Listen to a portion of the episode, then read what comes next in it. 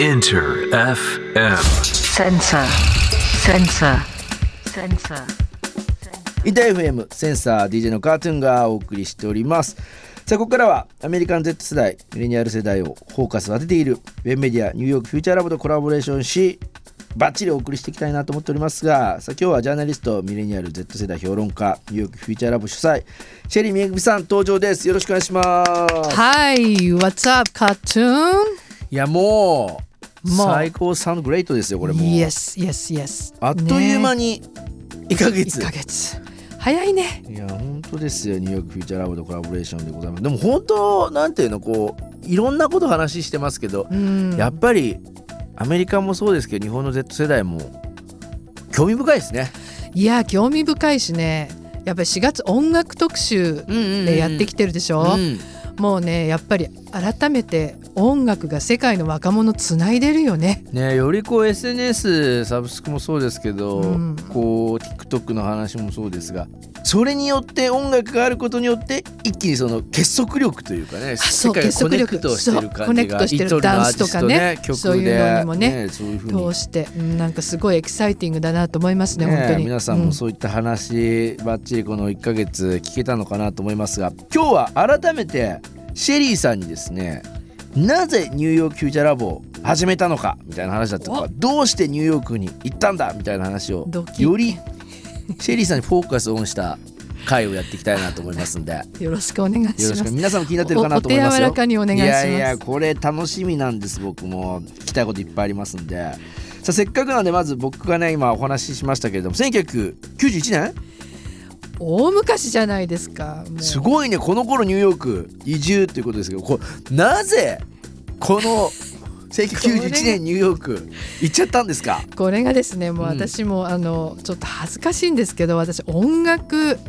が本当に好きでですね、今でも好きですよ、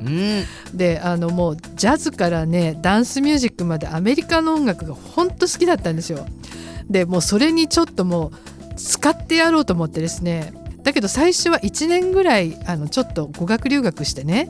どっぷり使って帰ろうと思ったんだけど、なんか気がついたら30年。いやそんなことある？まあでもあるよね、そういう人いるもんね。いやその走りじゃないですか。いろいろ芋づる式にいろんなことが起きたんですよ。そうずっとなんかぼっといるわけじゃないんですけどね。なんかいることになってしまったっていうね。で当時はどんな感じだったんですか。その時はだってまだ行ったばっかりの時1年間で、まあちょっと語学留学ここで音楽大好きだからもう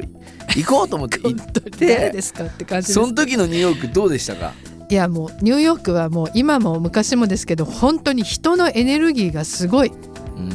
もうそのエネルギーでね、でももう着いた日のことを今でも思い出すんだけど、6月1日だったんですね。夏の日差しにゴミの香りが漂う街でしたね。まあそうですよね。そういう街なんですよ。その頃はね。いやもう今でも結構そういうとこですよね。俺もちょっと言わなかったけどわかる、このちょっと酸っぱい匂いですよね。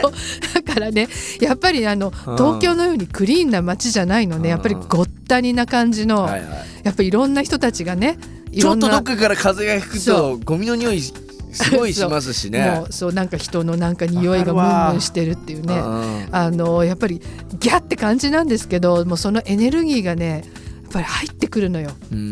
人間のエネルギーってことですね。そうだからそれで自分もすごく元気が出てくるね、そういう街だなっていうね。初めどこに住んだんですか。初めはイーストビレッジですよ、やっぱ。まあ、友達のところに転がり込んだんですけどね。僕もだから若い頃というか、もう自分も行った時も誰かの家に転がり込んでっていいのって聞いたらああいいよって言って、行ったら分かる、いっぱいいるからみたいなあいっぱい転がってる人がいるっていうので、あこれがニューヨークなんだみたいな、スタンダードなんだみたいな、ね、そうでもそれがね今マンハッタン、昔はマンハッタンでそういう光景があったんですけどね、もう今マンハッタンにはもうそういうのがない、もうみんな周辺部にブルックリンとか ね、そうもうブロンクスとかクイーンズとかにね、移っていくと。いやもう本当にもう話聞いてるだけでまたニューヨーク行きたいなというふうに思っちゃいますけどね。まあ、せっかくなので、ね、シェリーさんのお話いろいろ聞いていきたいなと思うんですけど、その当時 のクラブカルチャーみたいなのってどうだったんですか、やっぱニューヨーク。いやこれはもう90年代の初めのニューヨークといえばもうハウスの黄金期でね。おそうですですよね。で私もそれレコードもバンバン出て、そう、それにやっぱり引きつけられていったわけですよ、ね、だからもう毎日昼はレコ屋に行ってね、あとレーベルに遊びに行ったりとか、ね、アンダーグラウンドレーベルがいっぱいあったんですよ、ね、で夜はまあクラブに行くみたいな生活を。具体的にどのレーベルの誰とどうだったみたいなのも教えてください。もう言える範囲。いやもう今ねないよ、そういうアンダーグラウンドのレーベルもなくなっちゃってましたよね。そうなくなっちゃってる。でもそういうところから T シャツ買って日本に売ったりとかね、そういうこともしてたんです、ね、当時はね。今喋りながら思い出したんですけどね。でまあクラブはもう行ってたクラブはもうシェルターっていうね、伝説だわ、はい、伝説。もう本当にハマってましたね、うん、ハウスといえばそう感じです、ね、でもそういうアンダーグラウンドからね生まれた曲がやっぱりチャートに入るわけですよ、うんうんうん、ね、もう本当にハウスの初期で大きい大箱のねクラブもたくさんあってね。具体的にどの DJ が良かったとか、その時よく通ってたパーティーの DJ のなんかレジデントの人とかって具体的に。そうね、通ってたところはやっぱりティミー・レジスフォードとか、あとリル・ルイ・ベガー、ね、当時のね。あと私ラジオ番組もね実はね作っててね、向こうでねやってたんですよね。そう、日本向けのねクラブの番組やっててね。それでそこで出会ったジョー・クローゼルとかね。まだねジョーがねレコヤの店員だったんですよ、当時。でもDJ もしてたけどね、っていうもう本当に大昔のね、もうはい、そういうなんだかすごい話してるな自分でも。そんなことないけど、やっぱ掘り返すって言っちゃあれですけどね、すごい歴史も感じますし、ニューヨークの風がここのスタジオにも今吹いてる感じしますよ。ちょっと匂いますかね。匂うバッチリ。でもいい匂いがします。俺はね、俺のニューヨークはね、今のシェリーさんの話で言うとさあ、せっかくなんでここでシェリーさんに1曲選曲していただきますんで、曲紹介お願いしたいなと思います。これがねちょうど1991年にもうハウスのメガヒットになった曲なんですね。クリスタル・ウォルターズのジプシー・ウォーメン。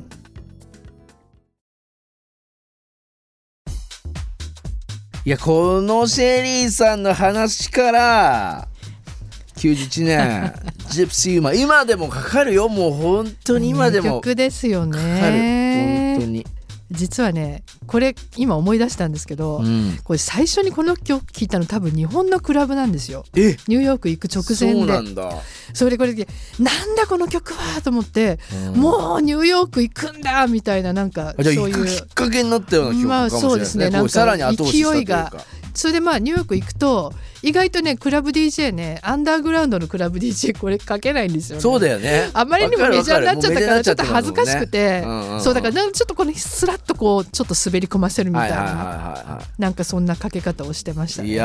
ー、そりゃそうだ。逆に今だからこそこの辺のねジプシー・ウーマンはこういろんなミックスとして、まあやっぱアカペラをねすごいこうこの曲は探してみんなねブレンドしてやってるというかね、曲の一つかなというふうに思いますけど、まあハウスならではのねグルーヴのある楽曲なのではないかなというふうに思いますが、さあせっかくなのでここからはシェリーさんが主催をね務めておりますが、ウェブメディアニューヨークフューチャーラボ、改めてこれもどんなメディアでどういうことで始めたのかっていうお話も聞いていきたいなと思いますけど、ぜひまずニューヨークフューチャーラボの話教えてください。はい、まず今ね、Z 世代っていうのは今の10代から25歳ぐらいの若い子たちですけど、うん、もう Z 世代への関心っていうのがすごいじゃないですか、世の中的にね。まあどこのね、メディアもそうですけど、いろんなところが取り上げたりとかで、まあアメリカのねトレンドはよく日本の半歩先行ってるなんて言われますけどね、うんうんうん、とにかくねこの世代が面白いのは本当にねダイバースなんですよ。ダイバーシティ、ね、でそれもね一人一人の個性っていうんじゃなくて、もう人種とかねジェンダーとかがグローバルなスケールでもう一緒になって何かを作っていくっていう世代だじゃないですか。でそれはなんでかっていうとね、やっぱりネットでみんながつながってるっていう部分があって、でつながってるっていうね、やっぱり私たちがこう育ってきたのと全然違う環境でねみんながこうつながってるとねやっぱり違うんですよ。だからアメリカ人なんだけどもう20年前30年前のねアメリカの若者とやっぱ違うのね、でそこがねすごく私には面白いんです。だからやっぱね人種的にもねフューチャーラボの子たちはもうすでにほらお父さんとお母さんの人種が違うもう混じっちゃってる子が結構多いわけよ。そういうことから始まってもうとにかくね人種に対する意識もそうだしやっぱ世の中を見る目とかもね全然違うの。僕もなんかシェリーさんの話も含めて聞いてるとその僕らはつながってるって言い方するんですけど彼らもつながってることが当たり前なんでなんかねそうなんそのなんていうのかな違う海外の人例えば言語がわからない人たちに対してコメントするとかそれにこうなんていうのなんか億劫なことも1ミリもないのよ。おはようっていうのと一緒で、例えばナイジェリアの人にメッセージを送ったりとかそれを送って向こうが英語を読めるか読めないか分かんないけどそんなままトランスレーションできる人ってそう当たり前なのよ。それがそうなのそうなの、ね、だから日本語かどうとかあんま関係ないんだよね。そうだからねみんなゲームとかするでしょ、そうするとねもうなんか別の全然なんかインドの人とゲームしてるとか ねもうなんか当たり前にみんなやってるのね。だから本当ドラえもんの時代ってことなんですよ。こんにゃくこんにゃくみたいな昔はあったけど、まあ、そんなのでもないんだよね。もうなんかそれが当たり前になってて、そうだからね私は何を言いたいかっていうと、もうニューヨークフューチャーラボでねまずね年上の私たちがやっぱり若い子から学ぶべきなのよ今ってこの時代。ダイバーシティとかうんぬん俺らが語っているよりも彼らのことを勉強するダイバーシティが分かるっていうことなんですね。そうなの彼らの話聞けばねやっぱ分かってくるから、だからオープンに気持ちをオープンにしてねみんなの話を聞こうよと、でそれをねそれはやっぱりいろんなことに役に立つわけよ。だからビジネスの人だったらビジネスするのに役に立ちますよこれからね。海外でビジネスするのもそうだし、ね、日本の中でするのもそうだし、だからそういう人にも役に立ててほしいし、何よりやっぱり今からこれね未来を作っていく子たちが何考えて、ね、そうやっぱそういうのをねみんなにもっと知ってほしいなっていう。せっかくなのでニューヨークフューチャーラブを通して、なんか実現したいこととかなんかぜひその辺もね今後も僕らも一緒にやっていく上でリスナーの方も期待したいこととかもあるかなと思うのでぜひね教えてください。やっぱりね日本の Z 世代とアメリカの Z 世代をもっとつなげたい。いいそれ、やっぱりねそうやって触れ合うことでね気がつくこといっぱいあると思うし生まれるものもいっぱいあると思うし、そういうみんながみんなやっぱりなんだろう外にね出ていきたい人ばっかりじゃないと思うけど何かそこでつながることでね生まれるものを知りたいなと思いますね。そうですね、僕なんかもやっぱり自分でもね SNS その得意じゃなくてやってるって感じるのはラジオと SNS ねこうパラで自分でもやってると、ラジオの良さみたいなやつもやっぱあるんですよ。こうキュレートする良さというかあるある、ね、そこをフィルターを通してこう Z 世代の日本とアメリカのニューヨークの人を交流させることによってよりみんなもなんつうのいろんなあらゆるラジオしか聞いてない世代も含めてですけどその人たちの意見だってこうツイッターでハッシュタグ S8 が読めるわけだし、それを生かしてくるとまた違ったこうクリエーションがね生まれてくる気がするんで我々の役割もねよりあるのかなとそう思いますね。全然他人事ではなく、ね、僕らも別に若い人たちと何かをもちろんやりたいって気持ちあるんですけどそれだけじゃない何か伝えたいこととか今のリアルをねこうみんなのいろんな世代と一緒に伝えていきたいなっていうのはありますよ ねそれを感じるっていうね、そういう時間を作っていきたいよ ねそういう価値だけでも非常に僕もあるなというふうに思いますけれども、さあここでさらにもう一曲シェリーさんには選曲していただいて今夜はバッチリシェリーさんのこと皆さん知れたのかなというふうに思いますんでゴールデンウィーク番組後半も楽しんでいただきたいなと思います。さあ選曲お願いしますシェリーさん。ウィークエンドっていうアーティストがすごい私好きなんですね。大好き俺も。で彼すごい日本が好きなんだよね、みんなよく知ってると思うけど ねそれで今最新ヒットが Out of Time って曲なんだけど前にね話題に出たシティポップの今ものすごく世界で聞かれているアラン・トモコのミッドナイト・プリテンダーズっていうねもうすごい名曲なんですけどこれをもうなんだろうサンプルっていうかもうほぼ忠実にこのトラックを使って歌ってるっていうね。だからみんなびっくりしたんですよ。そうそうそうそのまんまやんと思った人たくさんみたいな、もうそれがまたもうちょっとかっこいいんだよね、やっぱりね。ウィークエンドだからなのか、アラン智子なのか、もうシティポップなのか分かんないんですけど、今この2022年のこの空気にハマっているっていうね。はい、じゃあウィークエンドの Out of Time。もう本当にこのね、アウトオブタイムはもう話題になりまくりましたけど、アルバムもね、Down FM ってことで、いやラジオのことも言ってたからな、本当につなぐんだよなっていう感じしましたけどね。この人はね、このウィークエンドは本当にもう宝ですね。素晴らしい。なんかこうどうしてと思ったと思うんですよ、みんな。だけどもちろんシティポップスが流行ってるとか世界的に流行だっていうのは分かるが、すげえなザ・ウィークエンドと思いましたよ。いやもう本当に、でもみんななぜなんだと思ったと思う。好きなんじゃないですか、やっぱこれが。そこに尽きるんですよね。もうめちゃめちゃ好きなんですよ。もうそういう人ですよ、彼はね。本当にリアルアーティストだからね、すごいなというふうに思いましたけれどもね。さあせっかくなんで、ニューヨークフューチャーラボ、このメンバーもぜひね紹介してもらいたいなと思います、はい。今ね、コアメンバー6人いるんですけど、まずケンジュね、彼はね今 NFT を立ち上げる準備してる、アーティストなんですね。あ、すごい、はい、ビジュアルアーティストで、ミクは彼女は大学1年生かな、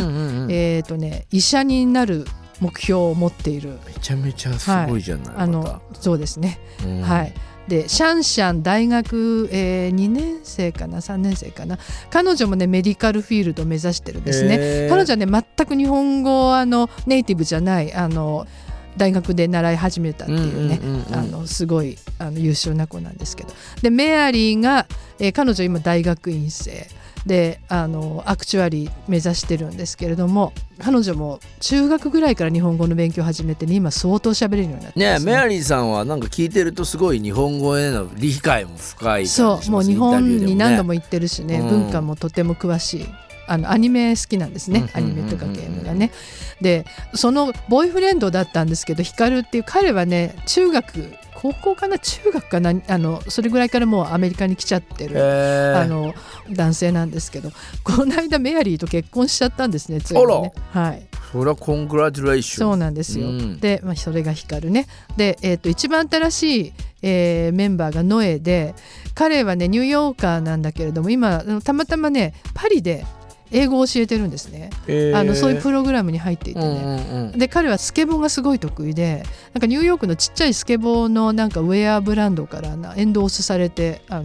るみたいな、スポンサーされてるみたいな、スポンサーされてるんですね。そう、今はじゃあパリで、今パリに住んでる。だからすごいグローバルなグローバルやねはい、いやすごいメンバーでね、お話も聞け楽しみでございますけど、世界はより狭く、そしてコネクティッドされているという感じが